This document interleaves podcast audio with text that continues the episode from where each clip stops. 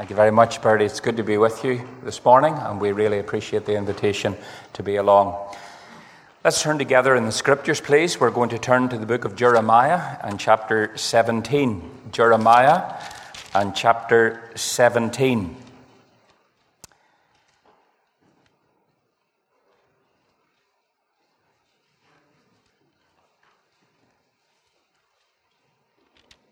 We're going to break in at verse 5 of Jeremiah chapter 17, the fifth verse. Thus saith the Lord Cursed be the man that trusteth in man, and maketh flesh his arm, and whose heart departeth from the Lord. For he shall be like the heath or a small bush in the desert, and shall not see when good cometh but shall inhabit the parched places in the wilderness, in a salt land and not inhabited. Blessed is the man that trusteth in the Lord, and whose hope the Lord is. For he shall be like a tree planted by the waters, and that spreadeth out her roots by the river, and shall not see when heat cometh, but her leaf shall be green, and shall not be careful in the year of drought, neither shall cease from yielding fruit. Amen. And we know God will bless the reading of His Word. Let's bow together in prayer. Heavenly Father, we thank you for the opportunity to come around the Word of God. We thank you that your Word is truth. We thank you that your Word is settled in heaven. And we thank you that you have exalted your Word above your name. And we come, Lord, in submission this morning to the truth of God. We pray that you will open our hearts that we might hear you, Lord. I pray that you would cleanse my heart and make me pure, Lord, in your sight. Cleanse me in body, soul, and spirit. I pray that you would sanctify me through and through. And I pray that you would grant the anointing and power and enabling of the Holy Spirit. Pray, Lord, that you would again put a hedge and a wall of protection round about us. And Lord, that your glory, presence, and footprint would be in the midst this morning. We ask it in Jesus' name. Amen and amen. On one occasion, the Lord Jesus healed a man who was blind. When he touched the man, he said to him, Can you see? And he responded by saying, I see men as trees. I see men as trees. I don't know if you're aware of it or not, but the Bible begins with trees in the Garden of Eden. The Bible ends with trees in the great city in Jerusalem in heaven. And right in the midst, we have a man who's hanging on a tree. It opens with the blessing of God through those trees. It finishes with those trees again with healing to the nations. But in the middle, the man on the tree is the man who is under judgment, who has the thorn bush taken and crushed into his brow who's hanging on a tree because in Deuteronomy, the Word of God says, Those to whom judgment was due, they were to be hanged on a tree. It was an evidence of the judgment of God. And so it's a wonderful picture of the Lord Jesus who bore our sin in his own body on the tree. In the Bible, the tree always suggests character. For example, when we come to the oak tree in the Bible, it speaks of a person who has strength. When we come to the cedar tree, it speaks of uprightness. There's no bends, there's no crookedness, there's no iniquity.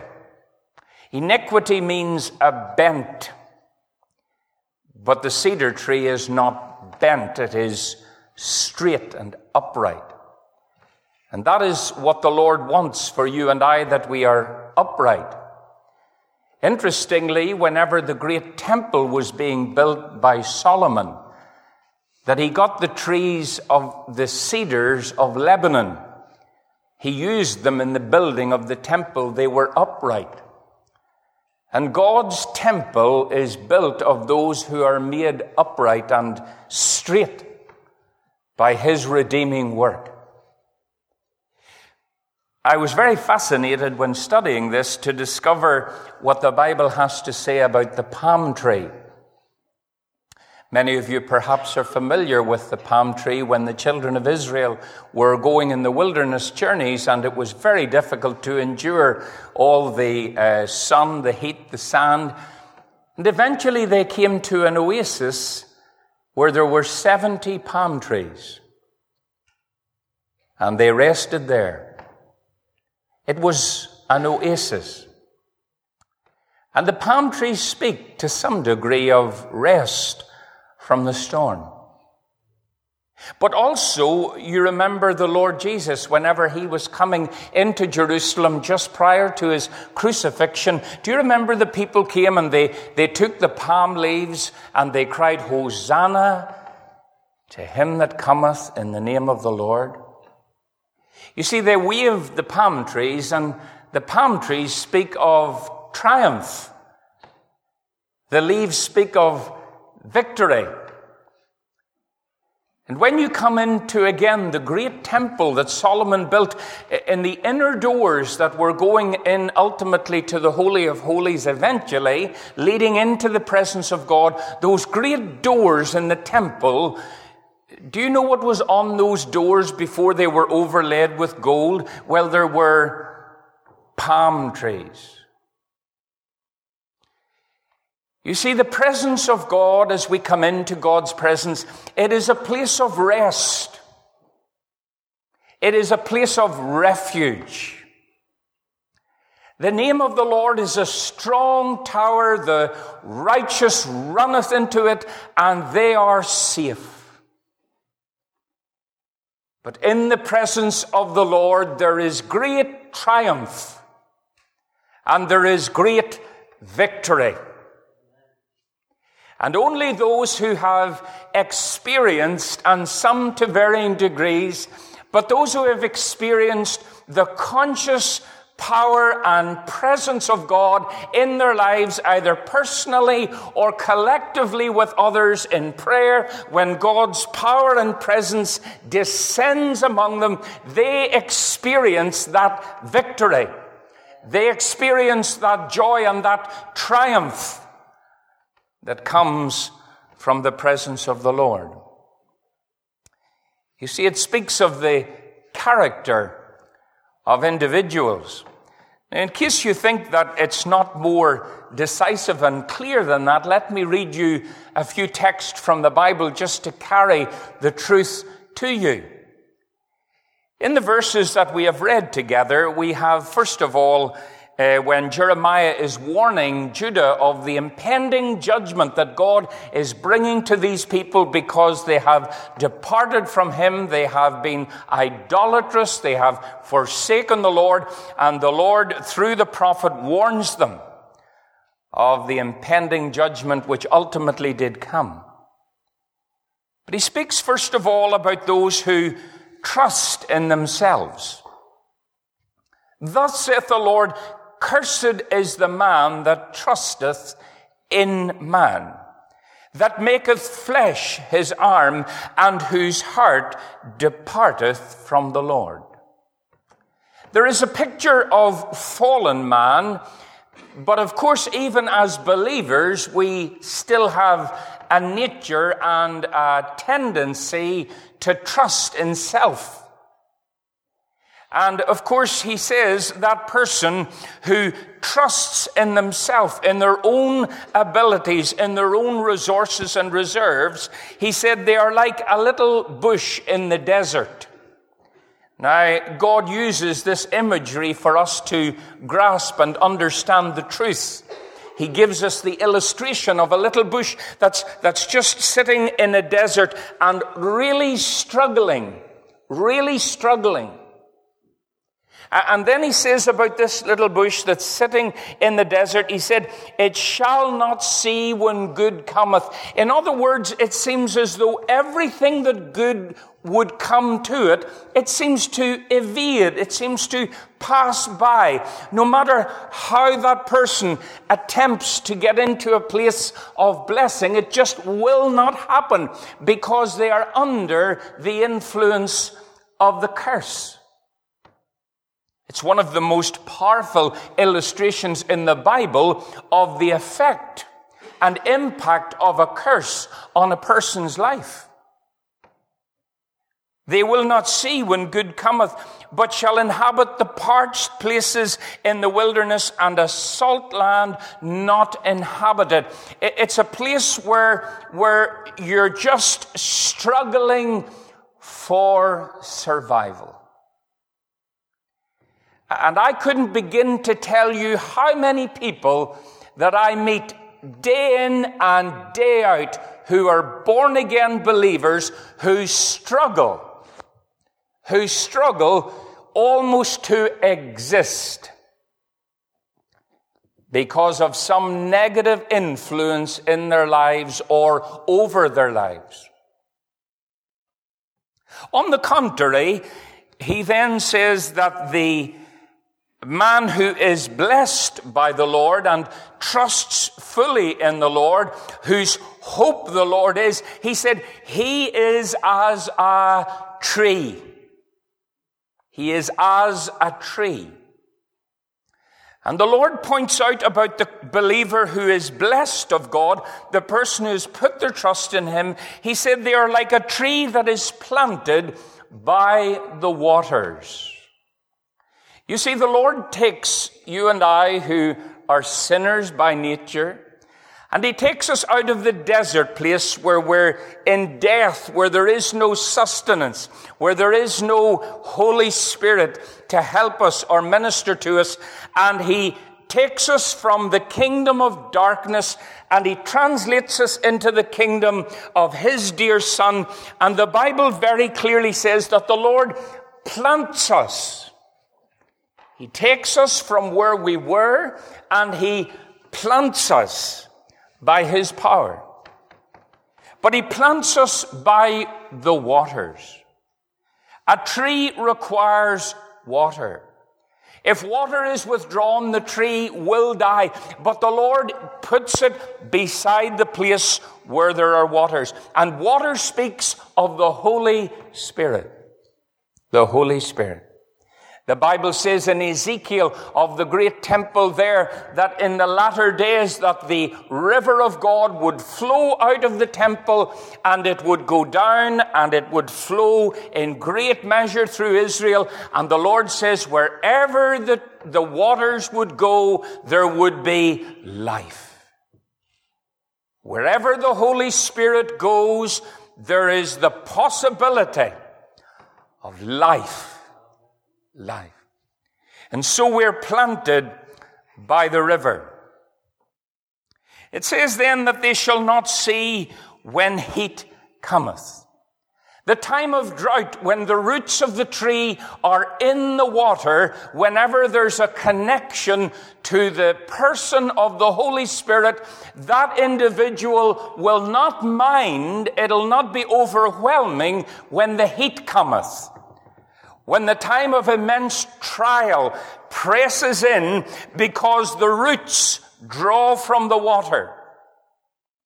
And the tree is sustained even in a prolonged period of drought, a prolonged period when everything around it is dying.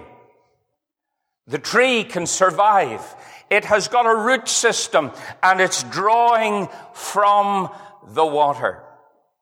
And in like manner, every child of God should be seeking to push the roots of their Christian life down into God.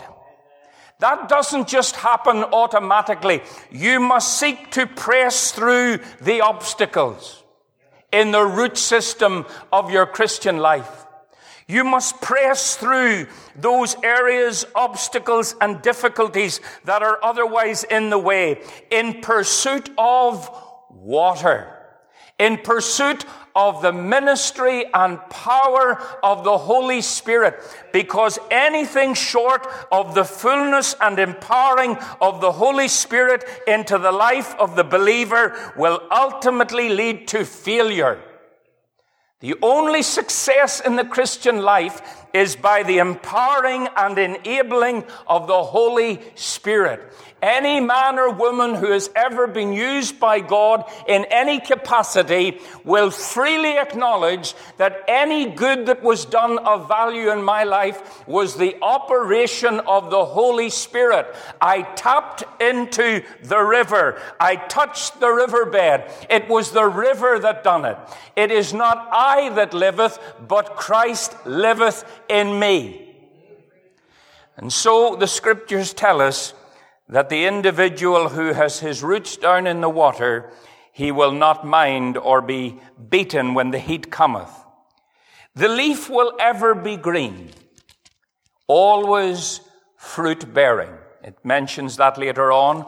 The leaf shall be green. He'll not be careful in the year of drought, neither shall cease from yielding fruit. Fruit just continues to flow. It is natural. One of the things I discovered, and I'm still discovering, but many years ago, was in a desperate desire, and I think if I'm uh, to share a little, I didn't intend to, but let me give you a little word of testimony because it links into what was happening in my life personally, was linked into what the beginnings when Bertie and others were involved in, in raising this work up.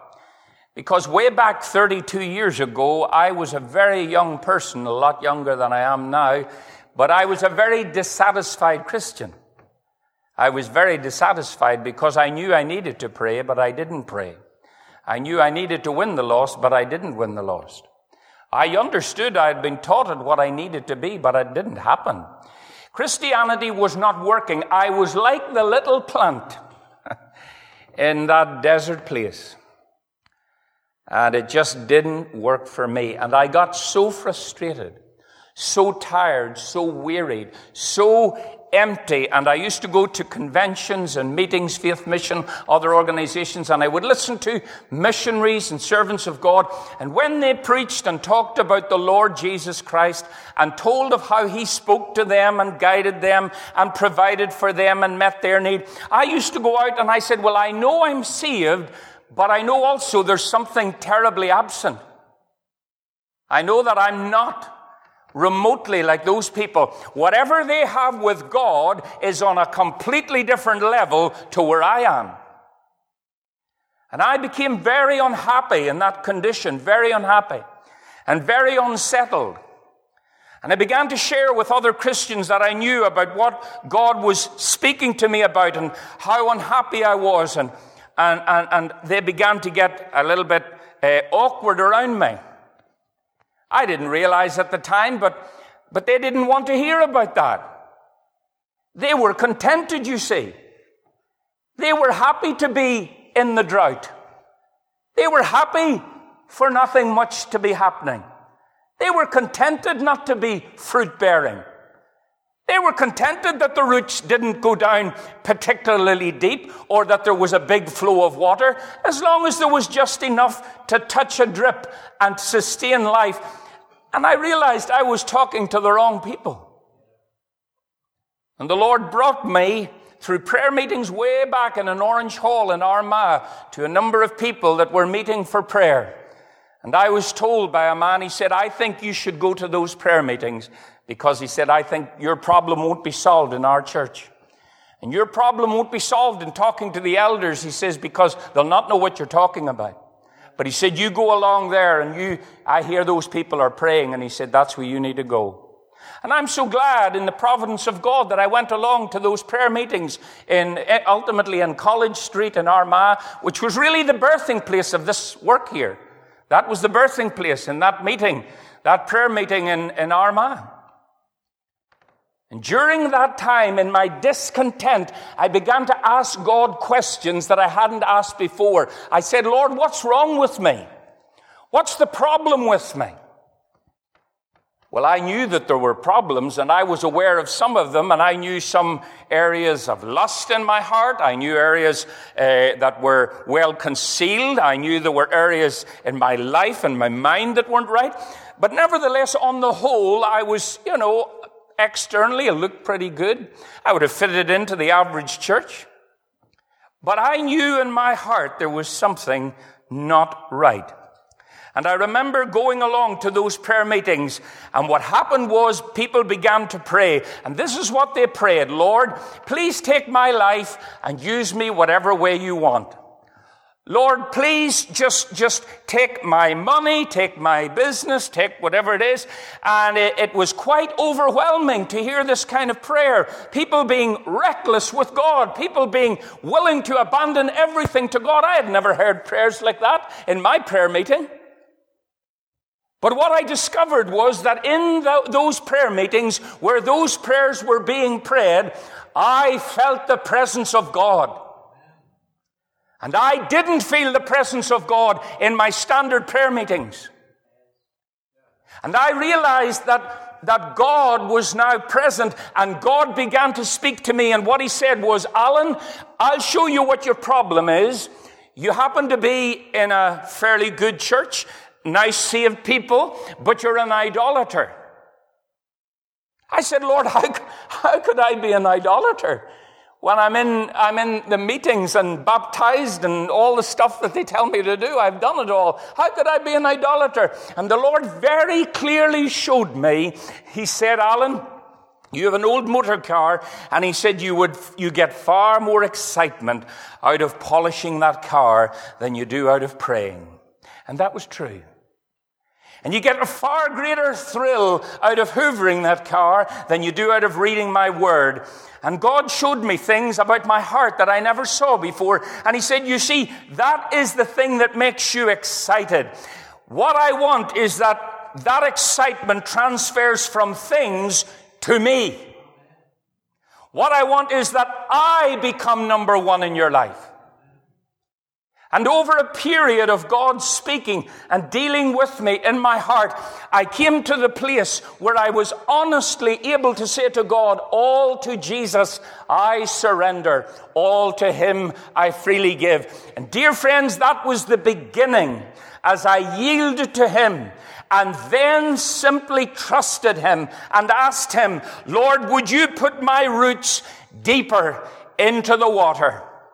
And I began to realize and recognize that there was this great volume of water.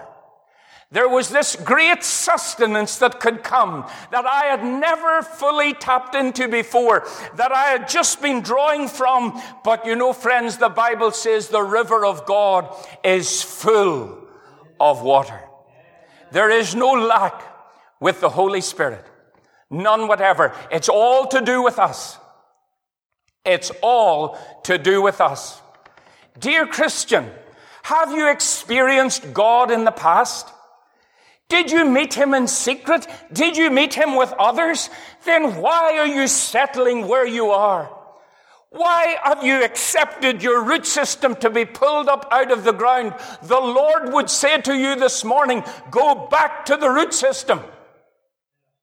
Because without that, you can put what you like on the tree. You can make the tree look what you like. You can fill your head with all the knowledge that every preacher in the country could give you.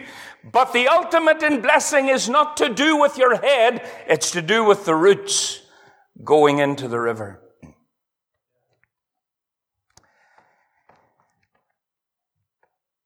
David said, he said, I am like a green olive tree in the house of God. The psalmist said, I have seen the wicked in great power and spreading himself like a great green bay tree. Oh, yes, people are like trees. But very quickly, I want to look at what this has to say also. If you turn with me in your Bibles to very quickly to the book of Deuteronomy. Deuteronomy in chapter 20 and verse 19. Here we have the mention of the trees again. Deuteronomy chapter 20 and verse 19. This is part of the laws laid down by God for the children of Israel when they went into battle to possess their land. He says in verse 19 of Deuteronomy 20, When thou shalt besiege a city a long time, in making war against it to take it, thou shalt not destroy the trees thereof, by forcing an axe against them, for thou mayest eat of them, that is, fruit bearing trees. For thou shalt not cut them down, for the tree of the field is man's life. In other words, it's what we live off. We, they were sustained by the trees. To employ them in the siege. Only the trees which thou knowest that they be not trees for meat, thou shalt destroy and cut them down. And thou shalt build bulwarks against the city that maketh war with thee until it be subdued. There's three concepts, three words used in that passage that are very, very unique. First of, the, first of them is the trees. The secondly, second, there is the fruit. And thirdly, there is the axe. The picture is that of trees being retained and trees being cut down. That's the picture in order for warfare. But I want you to see that the Lord Jesus, who is the Son of God, God the Son, and the living Word, he draws from Deuteronomy chapter 20 when he speaks in Matthew's Gospel. And if you turn over with me to Matthew's Gospel in chapter 7, you will see what the Lord Jesus had to say. Matthew's Gospel, chapter 7, and verse 16. You shall know them by their fruits. Do men gather grapes of thorns or figs of thistles? So every good tree bringeth forth good fruit, but a corrupt tree bringeth forth evil fruit. A good tree cannot bring forth evil fruit, neither can a corrupt tree bringeth forth good fruit. Every tree that bringeth not forth good fruit is hewn down and cast into the fire. Wherefore by their fruits shall ye know them.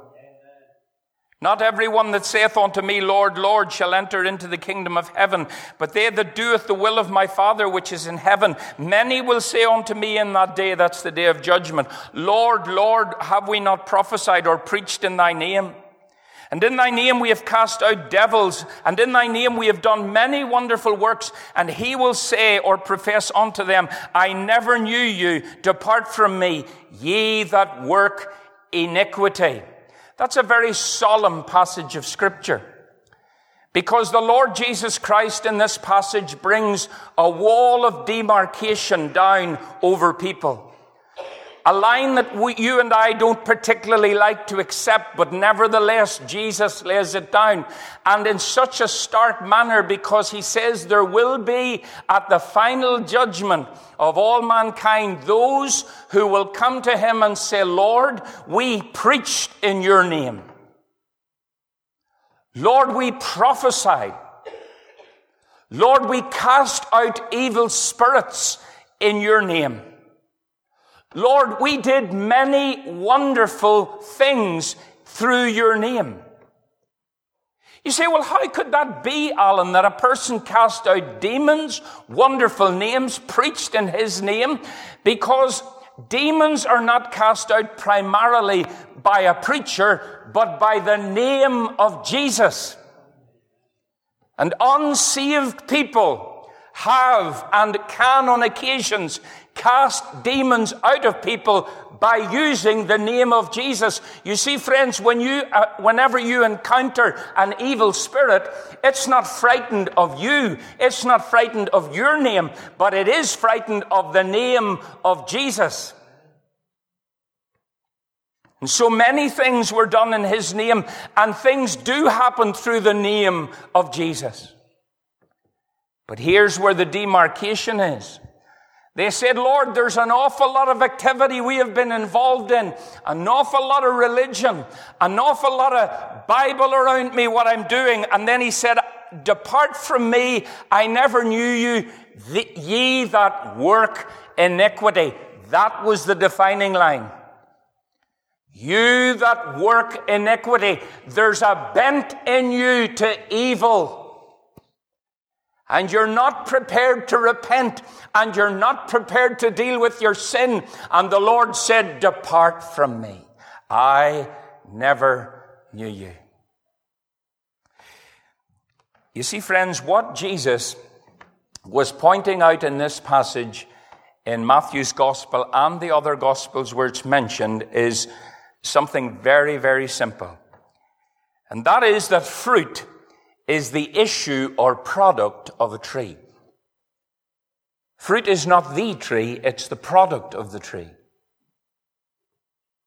And Jesus was turning and bringing to the attention of these Jewish people, and they would have known the Old Testament and the Pentateuch, and they went back to Deuteronomy 20, and he said, Do you remember the story in Deuteronomy 20 about the trees? Do you remember about the axe? Do you remember about the fruit? He said, Well, it's still the same. Men are still trees. And there are men who bear fruit and there are men who do not bear fruit. The axe of God's judgment is still standing over men and women. And the axe will fall. And you see, the Lord Jesus was saying to these people very simply that the root and the fruit are inseparable. They're inseparable. One thing we tend to do here in, in Ulster anyway is that whenever there's an evangelistic campaign and we say 20 have come to the Lord, 20 are saved. Many, many years ago, a retired minister came to my home and he said to me, Alan, never say that. Never say that. He said, if somebody asks you in your mission what happened, you can say that 20 people sought the Lord. But give it a year or two and you'll find how many are saved. They sought the Lord. But seeking the Lord doesn't mean that you're saved. The Lord Jesus made it very clear. He said, the root and the fruit are inseparable. In other words, if there's bad fruit or no fruit, there's a root problem. You can't separate them. If there's bad fruit or no fruit, there's a root problem. Fundamental. Serious underneath. And that's why the Bible says to work out your own salvation with fear and with trembling. The Bible says that we have to be continually on our guard and seeking in John 15 to abide in Him. There's nothing as serious as the root system being connected to God. My dear friends, it's a very personal thing. It's very personal, but it's very important.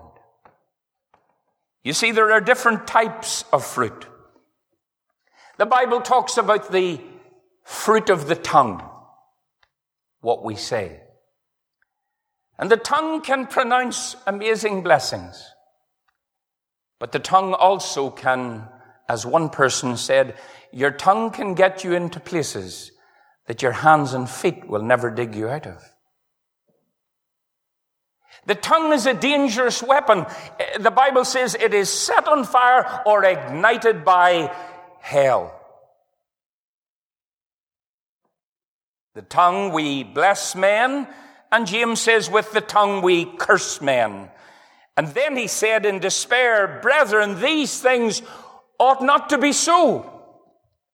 He uses the same principle, James, the brother of the Lord, and he says in his little epistle, he said, Can a spring cast out good water and foul water? The answer is obvious no. It's the same as the trees.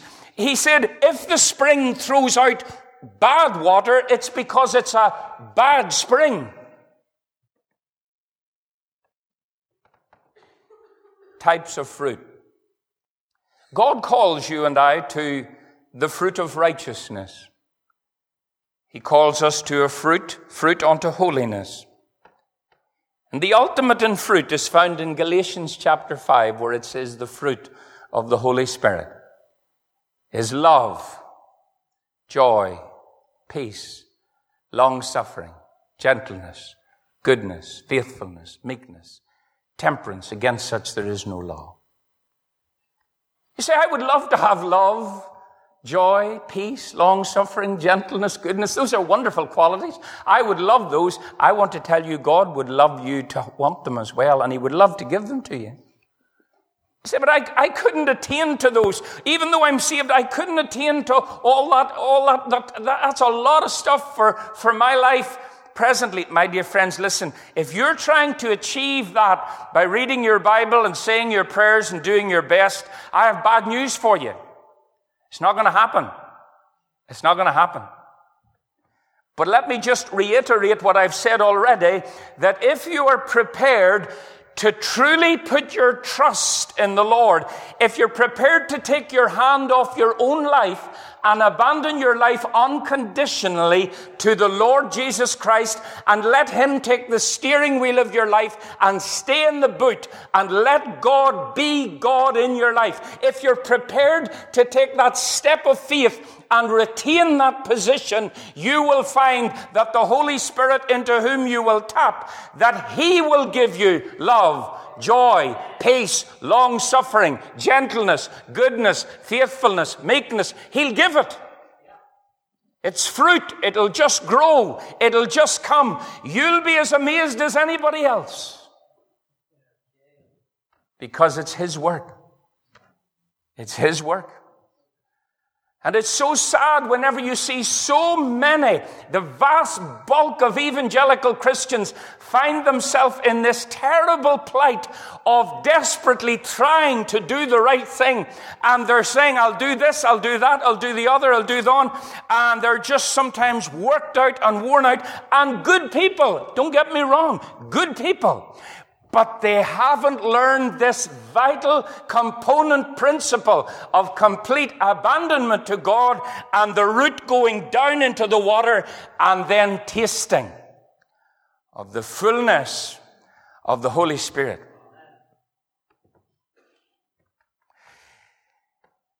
My dear friends, the fruit can then manifest in so many ways, whether it be soul winning, whether it be prayer, whether it be helping others. The gifts that are in the individual that God has imparted at birth, those gifts start to come to the fore. I have been amazed over the years praying with people. And I have noticed individuals who were bound in one way or another, and God then set them free. God delivered them, whatever it might have been, and they took, give their lives completely to Jesus completely to Jesus.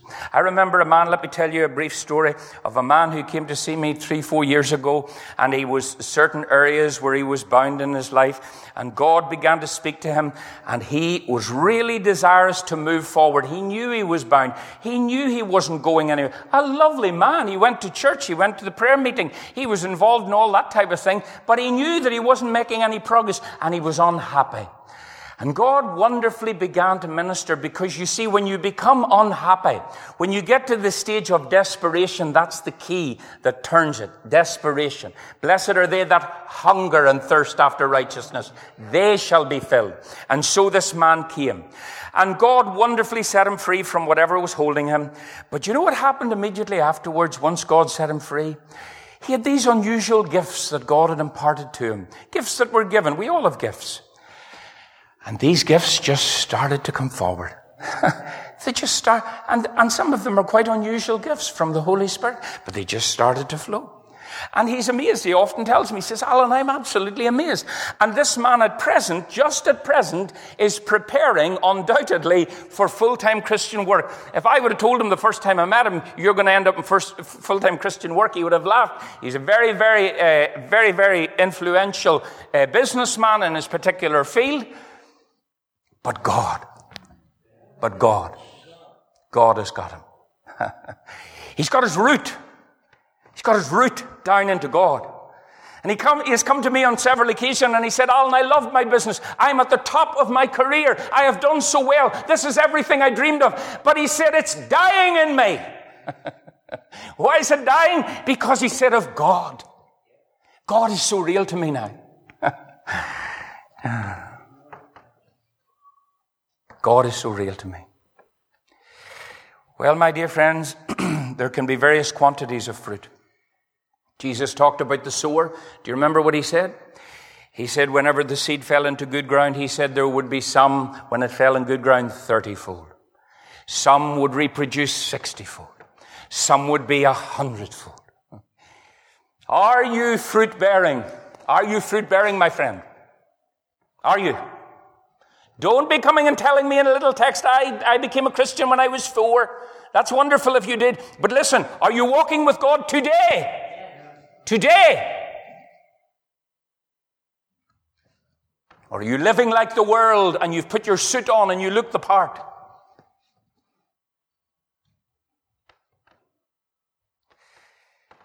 Quantity of fruit. The Bible says, Herein is my Father glorified that ye bear much fruit. So shall ye be my disciples. Fruit bearing is the ultimate evidence of discipleship. I want you to notice in closing that the tree with bad fruit or no fruit in Deuteronomy, God said, cut it down. Cut it down. He said, when you go to this, this siege situation and you look round to see the trees, he said, if you see one that's an apple tree or a pear tree with fruit on it, he said, don't touch it. You cannot touch it. God legislated it. Can't touch it if there's fruit on it. You see, if there's fruit, you're safe. If you've fruit, you're safe. That's the safety. But the Lord said, The ones with no fruit, take the axe to them. Cut them down. They're no use. They're no use.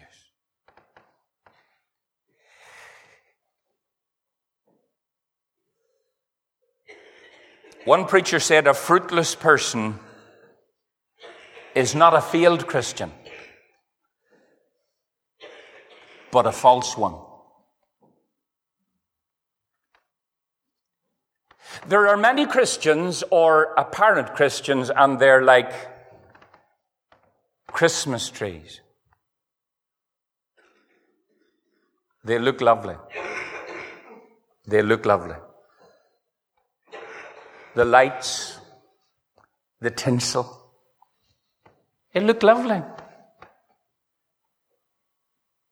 But they're not real. They're not real.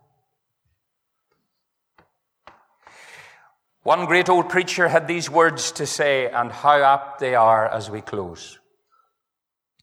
When examining a life, be careful to distinguish work from fruit.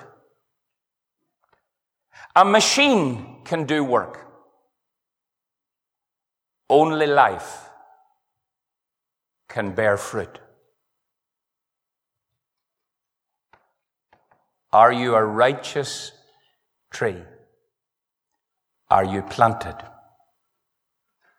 And I challenge you in closing, all of those who know that you are in Christ. Are you dissatisfied enough to get those roots down into the river?